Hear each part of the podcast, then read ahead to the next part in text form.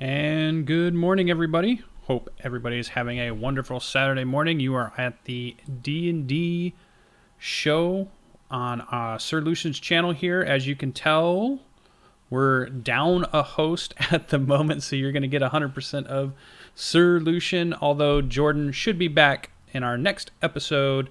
Um, wasn't able to make it today, but we're going to go ahead and soldier through. I had a couple of ideas that we could do here on our Saturday morning Dungeons and Dragons show that I thought maybe I could uh, put a picture of him down in the bottom corner and I could do like his voice about, you know, oh, Lucian, you're you're the greatest GM ever. And then I thought, no, that's a little corny. So I said, nah, let's don't mess with the uh, kind of the recipe that we have. Let's just stick to what we've been doing. So we're going to jump right in and we're going to talk about what did we do in Dungeons and Dragons for the week. And here is the crazy part. I actually played no Dungeons and Dragons today or this week. It was weird. The way the schedules worked out is uh, our Monday night is on break, and I decided to just run reruns um, for the Monday night show. Our Tuesday night got rescheduled, which is our Adventure League game. Um, our Wednesday night, uh, we were going to play, but again, had a player need to reschedule, so it got pushed to this upcoming week, which is our Crypts of Kelemvor game. And then the Thursday night game, this is the week, there's one week of the month that uh, a couple of our players can't make, so we, we do all Thursdays but one, and that happened to be this one. And then we did nothing on Friday. Here we are on Saturday morning, the only show I've done with Dungeons and Dragons. So it's really weird to have gone through a week without playing, especially with my schedule lately. And I've been sitting back and I've been kind of posting to all the players and the different people all week about how crazy that when I didn't get to play for a week, how creative my mind started to get. It's like I almost want to think of it my my brain wants to play Dungeons and Dragons and if I'm not playing it, it wants to stay thinking about it. So I had ideas for new campaigns, I had ideas for other games to play. I had ideas for YouTube videos to make. I had ideas for streaming. I had ideas for characters I wanted to generate. It was crazy creative to have this break of I'm not doing anything right in the middle of what's been going on, which is cool. So I wanted to kind of highlight the idea, something that I think everybody can learn from is that sometimes having a break, a structured break allows you your creativity to recharge and and come back to the forefront. You know, don't underestimate um, the power of giving yourself a break in your schedule from running your game or playing in the whole bunch of games that you've been playing in. So, what are we going to talk about then today, right? This whole show, this Saturday morning show is about what we do in Dungeons and Dragons. Well, there were still some things that I think we can go over, and there's a lot of stuff that we can still talk about. And I can kind of recap a little bit about the weekend. So last weekend, uh, I was at Marmalade Dog, which is the gaming convention for Kalamazoo over at Western Michigan University, and it was fun. It was three days. Um, I met some friends over there that are part of the show and have been in some of the um, games that we've done. So there's some people here, and it was fun. I ran a game for strangers, which was nice. I ran a masks game, and that went really well. We talked about that in the last Saturday show. And then I went back and we played some more games and board games and RPG games and Battletech games and all kinds of stuff. So it was a really fun, small convention to get out, meet some new people, play some games, have some fun, get a t shirt for running a game and then get recharged for the rest of the season. It was kind of for me, it was a nice little dry run, a, a nice little practice run for upcoming Gen Con. Because again, at Gen Con, I'm going to be running games, and I like to just kind of be ready for that um, that experience. And anytime I can find more gaming, I want to definitely jump into it. So it was really fun to go to a small convention and, and enjoy that. And um, there are many small conventions that you can find throughout the country. So wherever you're at, wherever you're, um, wherever you live, you might look into some of the smaller conventions before you go to the big conventions. Um, so that you can have that same experience. You can meet new people that are in the hobby. You'll probably meet some that are near you. You'll meet some people that are online. You'll just meet some people you'll never see again. But usually, the people that are going to those are just like you and they're very um, i want to say like endearing or they're very um, supportive of the hobby. They all want to play games, just like you want to play games. So it's nice to meet more people, and not only to just meet more people, um, where you can kind of do that anywhere, but you like the whole room of people are exactly like your kind of person. You know, the person that wants to go find games and, and to be social gaming if they go to a convention like that. So it's pretty cool. I see Cyberwolf put a question in. So yeah, today's session is uh, going to be great for uh, community interaction because we can I can just sit here and look at chat. I can answer questions as I go, and uh, Jordan uh, will have to sit back and and hope to maybe put some comments in in the YouTube uh, area, and he can answer some of that stuff there if he if he chooses.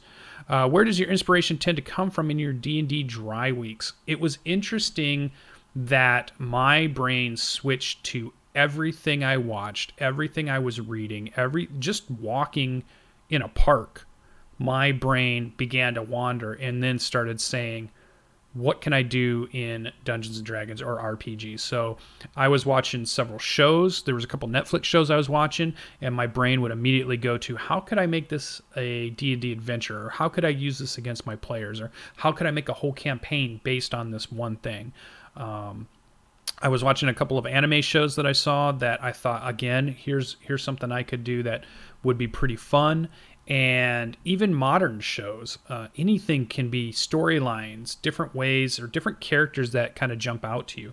And i was reading um, I, got, I finished one of my books which was like a book about uh, it's actually a d&d book almost. It's about uh, players that get trapped in the d&d world. It's kind of funny type thing. And then i started my uh, second reading of matt colville's second book um, thief. And again all that stuff just generates all kinds of ideas for you to do in your campaigns. But what's interesting is you could just be sitting. I could be driving somewhere. I could be uh, taking my dog to the park. I could be just out walking, and something will hit you because all of a sudden your brain is freed up from the worry of keeping your schedule, keeping things on track. I've got two games I've got to run. I've got to think about my character to level up.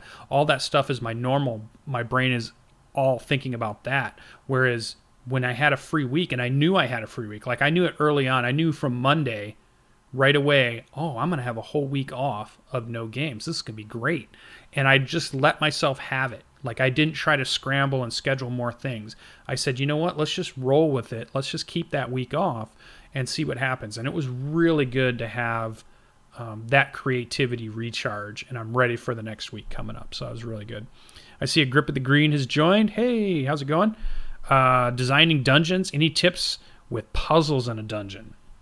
Now, there are lots of great um, resources that I've found when it's talking about puzzles or non combat challenges. I know Jordan loves to talk about um, skill challenges and um, basically like um, compound challenges or things that where there's a couple of different things going on that has nothing to do with combat. And those are all pretty good. Um, and there's lots of them out there. But as far as designing my own dungeon for me it's about this is going to sound weird realism right? Well realism in a game where we throw fireballs at each other and orcs batter down the the, the doors. But what i mean is for me, I like to have a reason why something is a dungeon. I'll give you an example. Um, I wanted to run a dungeon in my Thursday night game, and I set the map up and I built the map online from you know one of the the generators, one of the random generators. I think it was donjon's at that point. And I'm looking at the map, and it has several rooms, which is what I want. I have about four rooms. I wanted to keep it nice and simple. But then I'm looking at it, and I'm like, my mind. I spent a day well, I probably spent 10 minutes making the map, maybe an uh, 20 to 30 minutes setting up all the dynamic lighting, putting the tokens in that I wanted in my Roll20 game. And then I spent two days before the game started trying to think of why is this here? Why would it be in the shape that it is? Why is it going to make sense to players when they get there? And what's funny about that is, is in my mind, I have to make the dungeon make sense, right? Because funhouse dungeons, which are fun and which is where the hobby came from, was this weird um, conglomeration of you go to this room and there's orcs in this room and then you go down a hallway and you split left. Hey you fight some ogres over there but if you go right you you fight a slime and then you go further and then oh now you're in a trap room and then behind that is like there's some vampires and then behind that is like a carrion crawler or something like all these different things that are just being thrown at you. And it's fun because in some ways you're just throwing really cool creatures at at your players and they get to fight all these fantastical things but you're not really coming up with any reasons why all of that is in the same area right? So i looked at my dungeon and i was like for me my brain always goes to how is this there? So i i put i described a set of temple ruins on the top with a uh, entrance to the bottom and it had the five rooms down there. In the first two rooms i had antagonists from my main storyline that were there and they they have been going around destroying temples right? So this is the remnants that stay there to make sure nobody comes back and fixes the temples and they engage the party. And then i had something else in there which was a carrion crawler in fact uh, two carrion crawlers and i placed a hole in the ceiling that allowed them to get outside and inside and for them to um, be able to fight that and the other things that they fought had a barricade set up so that that thing couldn't get to them right? So there was this sense of realism for me as why this thing exists, why it's still there, and why there are still things there, and why are my players now finding these things. So for me, if I'm going to build a dungeon, that's what I'm going to do. Um, if you're talking about like a, a mega dungeon, um, then you got to put in some more reasons. Uh, I'll give you another example. One of the campaigns I ran which was a Numenera campaign, but I wanted it to be medieval. So I only let them play characters that really fit the medieval mold and they, I wanted to do an upside down mega dungeon. So it was basically uh, the way the legend went. And again, here I'm trying to put realism in it. They call it the spike, right? And they call it the spike because the top of a, a whole mountain was sheared off, came up in the sky, upside down, came down, landed near this town, and is set in the ground. At the very top of this, which is the base of the mountain now, there's an entrance that goes in and that's how the dungeon starts. This big wide open layer and then it goes further down further down further down further down filled with creatures.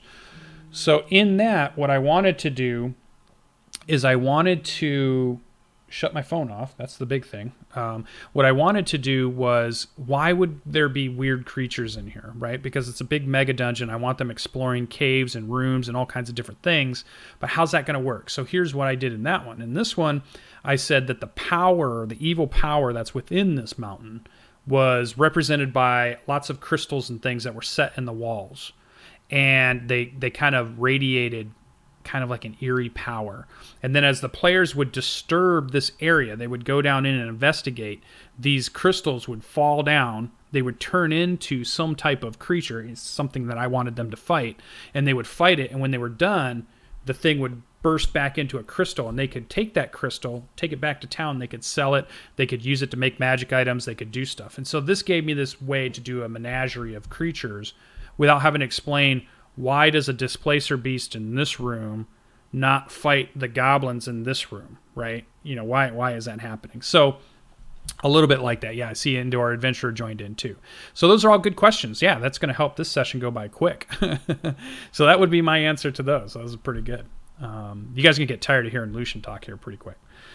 So, back to recap a little bit. Find small conventions near you, go to them, support them, meet some new players, uh, have fun at those things, jump into a game, even though maybe it's a game you wanted to play and you never played before. I, I find conventions to be great for this. Like, I ran a Masks game knowing Masks the new generation a new generation knowing that most of the players that were going to sign up for it had never played Masks before. And that's cool because i wanted to introduce them to this really fun cool superhero game. And i think that's a good way for you. If you've seen something that you haven't played yet but you want to get a chance to try it out convention games are really good about teaching you the basics of it getting you into it and just telling you what this game is about to see if it's going to be something that you would like to do. Um yeah, let's talk about Racky a little bit too. Yeah. So that was another thing I was going to get to. so we had fun with Marmalade Dog. Oh, let me also say this is our first episode, our first session of the April month. So we're on our fourth month now. Um, we've been going since January, which is awesome for the show.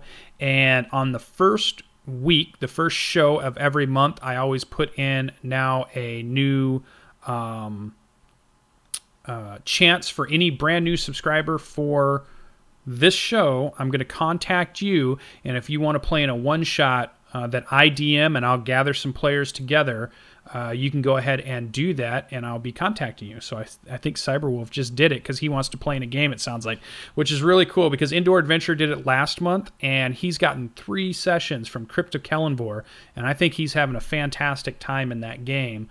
Um, and he got that because he became a subscriber of the channel. So I want to thank all the subscribers that support us. And it just goes into us being able to do more content. We're going to be able to, you know, purchase better cameras and microphones. It's going to help me and Jordan go to conventions and get to Gen Con to meet fans. It's going to be to help buy materials that we can review as far as like, you know, Morgan, Mordenkainen's Tome of Foes is coming up and all that stuff we just put right back into the channel to help make this a really good show. So it's great to see everybody here. Um, I did want to point out also, and what we're going to come back, we're going to jump back to this Racky thing because I do have that in my notes. We're going to come right back to that Cyberwolf. Um, I did want to point out that although Jordan is not here today, he did give you, he did prepare for you guys two videos this week. So there is his um, continued look at the gods or the deities of Forgotten Realms. He did Shar and Silvanus this week, and he put out a second video just a couple days ago that talks about the currency of Forgotten Realms. So if you haven't checked that out yet, jump over to Jordan's channel after the show and check out his two videos that he just put up because they were really good. And I really liked the Shar Silvanus one. I, that was a really cool video deity that I'm thinking about how can I incorporate that into my game. Um, and the currency was really fun. It was cool to, to, to get an understanding if sometimes we play a lot of these games and we don't think about currency more than, hey, you guys got some gold pieces, you got some silver pieces, and we move on. But this gives you a chance to really dive into thinking about how that might work and some of the politics and economics that go in behind it. So it's pretty cool. Um, also, uh, yeah, video on currency was good the yep indoor adventure is going to post a link for us which is awesome. And oh i see agrippa's asking another question. How do you feel about homebrew rules in d&d do you homebrew rules in your own game? Absolutely yes. Um, i have one game that is very homebrewed um, which is my kind of west marches style game on my Thursday night, and it has a lot of new mechanics in it. It has a lot of new things I'm trying. In fact, when I talked to the players of that game, I mentioned to them I want to try some new mechanics. I want to try some new stuff, um, and they they were good with that because I brought it up in front. Um, as my Storm King's Thunder campaign, we typically leave it, run it as is, is typically the rule that I put in there. Though we have homebrewed one thing in there, which was the mounted combat rules, because we wanted mounted combat to be a little more exciting for our paladin. And so we we did a few more mounted combat rules to make that more fun. But for the most part, my Storm King's Thunder is an as it is game. And when we started that game, I kind of we we me and the players talked about that, and we said that's what we want to run. We want this game to be about running a Wizards of the Coast module from start to finish. We're going to run it as D&D 5e. We're not going to add a lot of extra new stuff in it, and we're just it's going to be a very good example of what D&D 5e is out of Wizards of the Coast material, right? Nothing else added in. Um, and so I think if you're telling your players or you're working with your players to say, this is what I would like to run, what do you guys think? You, are you on board? Is this the type of thing you want to play? And you get the player player buy-in in the beginning, then absolutely you can homebrew rules or you can say no homebrew rules. You can say, hey, I just want to play it as is. Let's see how the game is going to play before we start trying to change everything or fix things, you know, as, as a lot of people will try to do. So I think that's pretty good. So, so check out Jordan's videos. Um, I also did on Sunday evening after the convention. I had a great interview video with CJ from Don't Stop Thinking. Um, he is a Australian YouTuber who does a lot of Dungeons and Dragons stuff. Very creative person, and he was on our show. We did a great uh, standard array show on Sunday night and had a really fun interview with him. And again, if you haven't checked out his channel, you should go out and check it out. He does a really good job. He just put out a new video this week, which I think at this point is probably the best you're going to play and run D&D for the very first time as a DM, you've never played RPGs before or you've never played you know, in years, you don't remember the rules, you don't remember anything. He's got a brand new video series about being a brand new DM and running Dungeons and Dragons, though you can use the same concepts for just about any game. And he does it in a colorful, artistic way that makes it very easy for somebody brand new to the game to ingest. And I think it's probably the best starter video I've ever seen as far as you want to get started and you don't know anything yet. You've just bought your player's handbook or you've just bought your Dungeons Master guide or whatever, and you finally got your players together and you've talked them all into it, and they're all new to it. You're new to it. You're super excited because of everything you've been seeing. Go check that out. That'll help you run your game. So I just want to put that out there also. And then I wanted to get to well, if we didn't do a lot in uh, Dungeons and Dragons, what happened in the hobby while the week kind of went on. Just a couple of things that we like to keep track of. And I did see a video. We, we talk about Matt Colville all the time because he came on, he did a great interview with us. He's mine and Jordan's inspiration for doing a lot of um, DM style help videos. And he put out a video. He's over at PAX East this weekend, but he put out a quick video. I think it was this morning or, or maybe late last night that talked about what do you think about GMs rolling stealth for their players. And I thought he's got a good conversation going on over there about that. And it was a good one of those kind of video food for thought things to think about the pros and cons of the GM rolling something for a player versus letting the player roll it out in the open type thing. Great conversation about how to handle your stealth checks or when you should or why you should or, or why you would not want them to do it or not want them to see what the results was.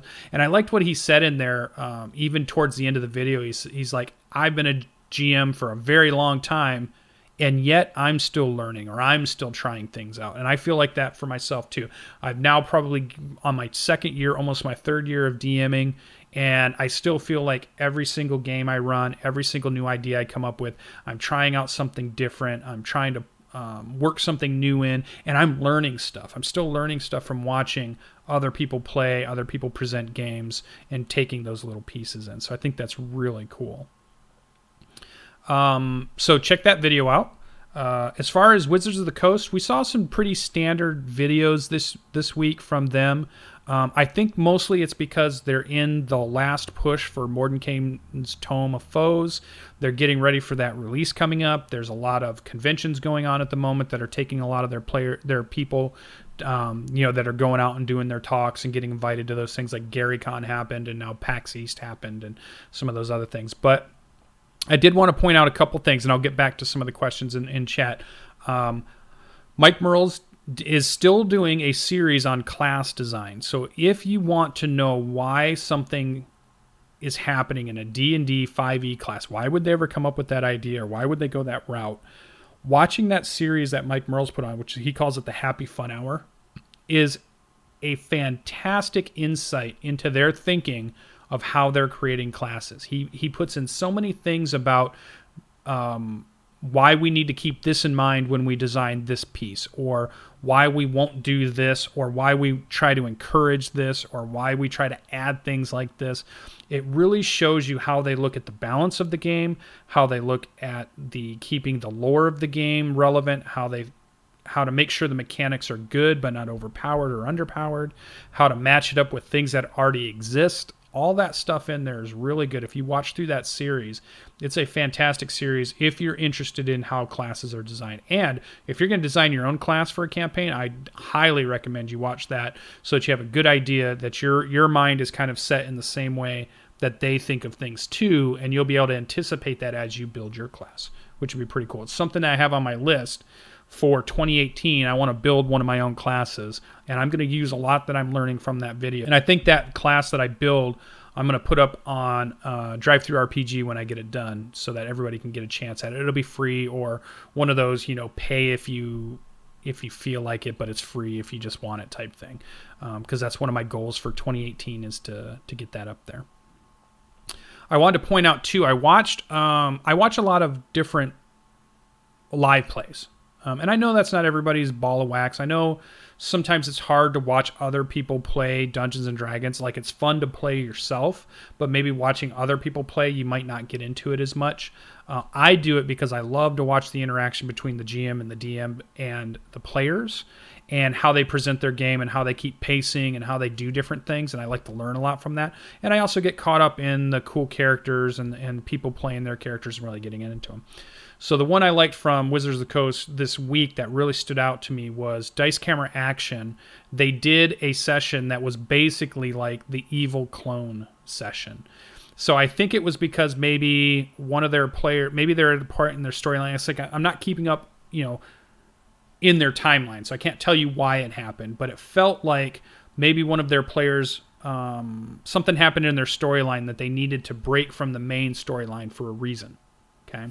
And to do that, uh, Chris Perkins put in this nice little, okay, well, that happened, but let's move the camera over and talk about these three evil clones of the characters that happen to be over in uh, uh, over in Chult doing something, and they played a whole session based on basically their evil clones. And I thought, oh, that's such a good idea that maybe sometimes if you're going to have a player gone, or you know that you're going to have some of your players, but not all of them, and you need to have a filler episode that's not really going to affect the main storyline. An evil clone or an evil character or like a little, uh, a little tidbit, a little one shot that fits in that space is really cool to let your players just relax, have fun, really roll with it before you get back to your main storyline. So I thought that was really cool. You could check that out for their dice camera action uh, game. As far as lore you should know videos that came out this week, they talked about Starspawn, Gith, and Archdevils. Um, those are all really cool things. I hadn't heard of Starspawn before, so they, they did a nice little segment on what Starspawn is, how it was used in other editions, and now how they're going to use it in 5th edition, the Mordenkainen's Tome of Foes stuff. Um, so that was pretty cool. If you're into the lore like I am, I'm huge into the lore. And if you're here in this channel, you're probably into Forgotten Realms lore. So that's another good one to to take a look at. And then the last thing I'll mention as far as news was they're still running right now, which is basically like a battle royal of monsters, almost like a battle arena of creatures from Mordenkainen's Tome of Foes. And they're using different people at Wizards of the Coast to play those things and then fight each other, which is an interesting thing because in in I've seen some other shows, and I've I know some of us as GMs and DMs have done this, where maybe instead of running a full adventure, you want to run almost like a, a battle arena. You know, it's just like face two people off, PvP it out, and just see what happens. So every now and then, probably not something I'd want to play every single week, but maybe something fun to do. And they're kind of doing it like a bracket style, I think. So kind of led into March Madness a little bit, led into this new book coming out. Um, so it's kind of a cool idea. It might be something I try next March is to maybe get some people together to do kind of a one-on-one fight bracket thing maybe for the whole month of March. That might be fun to see how that could go. So keep an eye out on something like that. So that's the news I found around Dungeons and Dragons that I thought was interesting. I think what we can do is we can finish up the rest of the show with some questions. I'm going to jump back up because I know Cyberwolf asked about Raki, which I want to talk about a little bit. Um, Raki is my barbarian that I'm playing in Adventures League over on Anaris's Twitch channel. He's running a really fun um, Tomb of Annihilation Adventure League game. I'm playing over there with Nomadic, and I'm playing with PB Plays Inside and, and me. And I have this character which is a barbarian, human barbarian variant. variant. I went two weapon dual wield, and I was just I spent maybe two hours last night number crunching um, because I want to see how effective it is. And don't get me wrong, I don't feel like you always have to play an optimal character or you always have to find the most optimal choice. But this character, I was really set on this idea of a two weapon wielding fighter, badass kind of guy who somehow could work lightning into it, right? So, this idea of being a storm barbarian. And, and my idea was to move into the Storm Herald area of barbarian. So I took dual wield feat so that I could could hit twice, and I could use two long swords, which is what I wanted to do. Eventually, I need to buy another long sword in the game, but I'm going to use two long swords. I'm going to be able to use my bonus action to hit with that, and I was going to use Storm Herald to add like lightning damage that comes off of him. But once I read through that a little bit more, I realized that to do the Storm Herald, I have to use my bonus action to get that lightning damage that I want. And if I use the bonus action to get my lightning damage, which is cool thematically and is a nice 1d6 add in that I can do every round, I can't use my bonus action to do my offhand attack. So that kind of throws out well, why take dual wield then? Why not just have a big weapon or just a single weapon and a shield or something and do that? So after agonizing about it, what I've done is I've modified my my route, and I'm actually going to go um, barbarian zealot.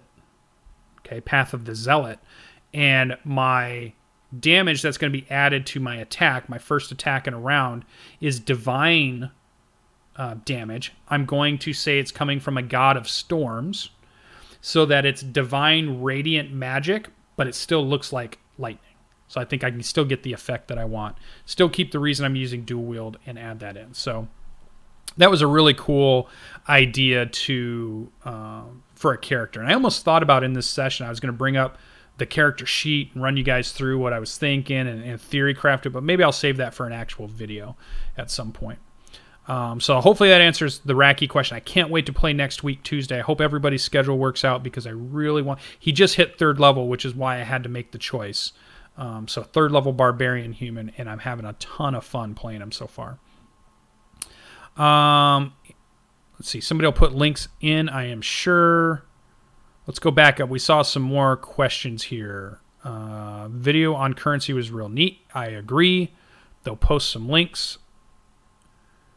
Uh, do you use crafting in any of your campaign- campaigns? How do you go about crafting rules wise in 5e? Any tips on crafting in general? I have one campaign where I'm letting the characters craft things. I'm letting them do that in the downtime session, um, which we talked about in our last Saturday morning show. And I used a lot of Xanathar's uh, Guide to Everything I used a lot of the new downtime activity stuff they ex- described in there, and I used the Dungeon Master's Guide. I keep pointing to things because my books are in different areas. Um, they had some stuff about downtime and crafting and making things. So I wanted to, in the first time I let it in my campaign, I wanted to play it with the way the rules were written first, and then I'll probably go back and say, is there a different way I want to do it, or is there things I can add to it, or is there things I want to modify? But I always like to play the rule as is first to get a really good idea of what it's supposed to do before I just come in and say, hey, I'm going to read this and I'm just going to change it. I'm going to take a drink of water real quick. See, the difference is when you don't have a host, I have to talk the whole time. Then your voice gets going. So this is just like playing a game where the, the players just sit back and they just listen to the DM describe everything. Uh, this is that same thing. Make sure you have water or some type of drink near you. Um, all right, good question. Agrippa's asking lots of good questions today. Um, Indoor Adventure asked if you have an NPC that has an item that causes player checks on things like perception of disadvantage, but you want to keep them secret, how can you get your players to give both numbers without giving away the secret? Yeah, you got to be a little careful. The idea, I, I struggled with this in my campaigns, the idea that I want to ask them, let's say they're in a room and I know something's hidden there, and I want them to roll perception to see if they see it right? So I say, hey, everybody roll perception. They all roll low. And then I go, oh, oh, okay, so just keep exploring the room. But now they know. They know something's there because you wouldn't have asked them for a perception check if that would have happened. So I've been struggling with a little bit of that. Um, by rules, you should just let them, you know, they, they make the thing, they don't see it, they know there's something going on. Maybe they continue to look for it, but you just make it clear that, nope, you didn't make your roll. Uh, or you let them make a second roll to see if they can find that and thing. Or something Matt said in his video uh, this morning was if you don't like the result of everybody failing the roll, then should you have made them roll in the first place? Right? Maybe instead of doing that, you should if if you want them to find it, right? You do not like the idea that, oh, I put this secret thing here and nobody found it because they all rolled super low, then maybe don't have them roll for it. Maybe have that come out narratively. Maybe have it come out with searching. Maybe have it come out with clues that you lead them on and then they find it without rolls. Um, or one of the other thing I've been doing also is with passive perceptions. Um, I use their passive perception instead of letting them roll perception now. And the only time I let them roll perception is if they're actively investigating, right? They're actually picking stuff up and moving it then I'll say go ahead and roll perception to see what you find. But if you're just walking in a room and if you're going to notice something, I'm only using their passive perception right now. And I, and I, keep it to myself so that I can know when to tell them something's up and lead them on, or be like, nope, I guess they're not going to find that secret door because nobody's really looking for it, or their passive perception wasn't high enough to actually get it. Um, so it's tricky. Just depends what you want to do with your campaign. Yeah, Cloak of Elvenkind. Yep. Uh, been waiting to build out the College of Culinary Arts for a bard. That could be pretty fun. That sounds pretty cool. I see some links in there, which is good. I like live plays too. Um, oh, Indoors telling us that the clones were unintentional results of what Strix did. Yeah, it sounded like she had been doing something with the Witch's Coven. Um, they had given her something so they required her to give something back and she gave them pieces of the party and some like probably hair or something. And then those witches did something with that and then we finally got to see what they did with it which was pretty fun. Um, leveling abilities by numbers versus leveling by flavor is always hard. I see jordan jumped in just to say something. Uh, sorry couldn't make it this week. Uh, family emergency everyone's fine but i'm just just not home. I'll be back next week. Great show thanks, Jordan. He's probably just watching. He, you know, um, we're pulling for him. Uh, I'm sure he'll he'll talk about what he wants to talk about in our next episode if he does. Um, you know, sometimes when you're on Twitch or you're doing YouTube stuff, there is still some things you just keep and you just like, hey, this is part, you know, not part of this stuff. So we'll see what he has to say when he comes back. It's great that he jumped into the channel.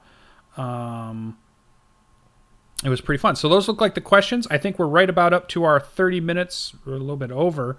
Um, so I just wanted to say thank you for everybody joining. Sorry Jordan wasn't here. I did put the logo down in the um, bottom right corner for me. Hopefully, it's the bottom right corner for you guys too. That was something created by Jordan that I think was really cool. And I think I'm pushing. Maybe you guys can send him a few messages here and there too.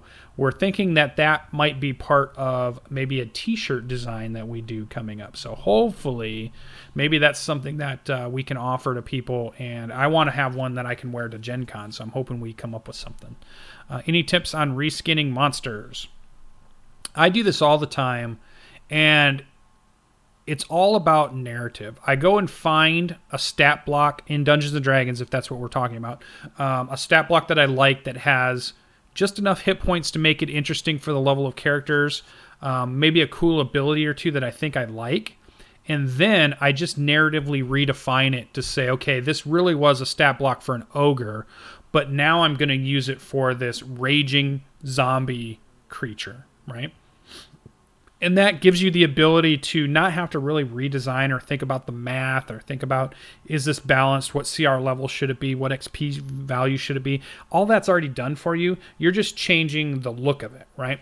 It's the same thing when i do characters. Sometimes when i build a character and i say i want to make thor in dungeons and dragons.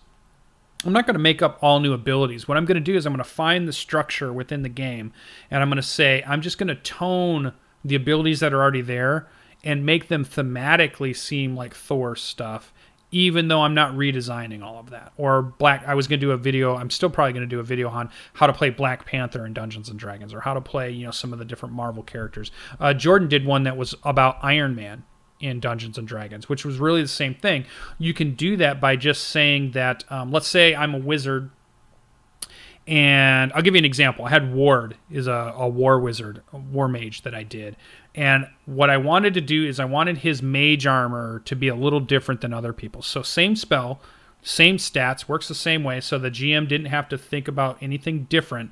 But when I described how the mage armor looked, instead of it being a shield around my um, character, what I wanted it to be was like these plates of armor that kind of jutted out and were physical things. But here's the fun thing I knew that my armor class wouldn't be great, so I needed a way for the reason that you still might get hit. So in my description of it, it's only the armor is only on his shoulder and one arm, and he tries to use that to block any incoming blows.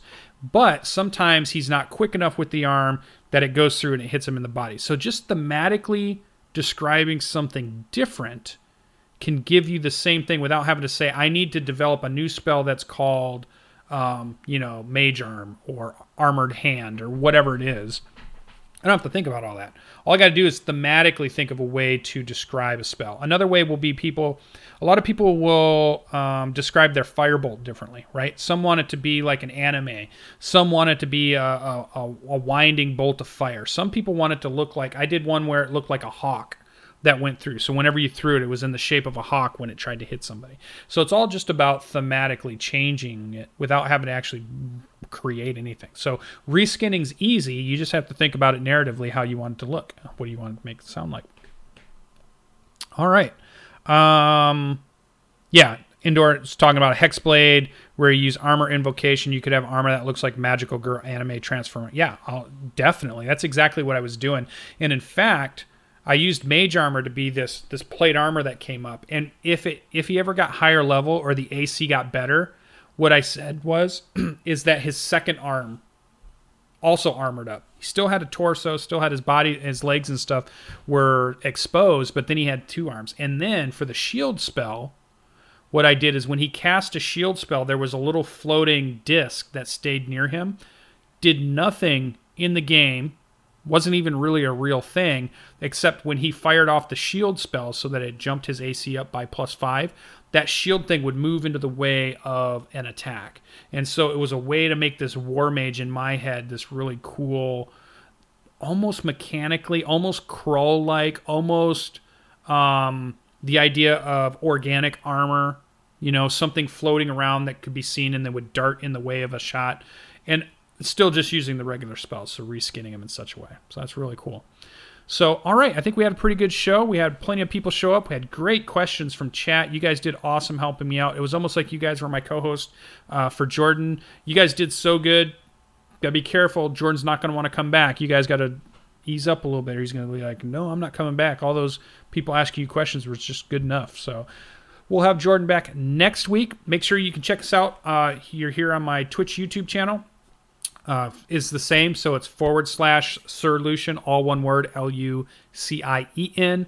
You can find out all of the stuff that I have going on there. And you can also find all of Jordan's stuff at the J O R P H is silent, Dan, D A N, on his channel. And you can find out his YouTube stuff that he's doing. He's putting up videos. He's still playing the Numenera game, I believe. I don't know what his schedule was for next week, but I'm pretty sure he's still playing that.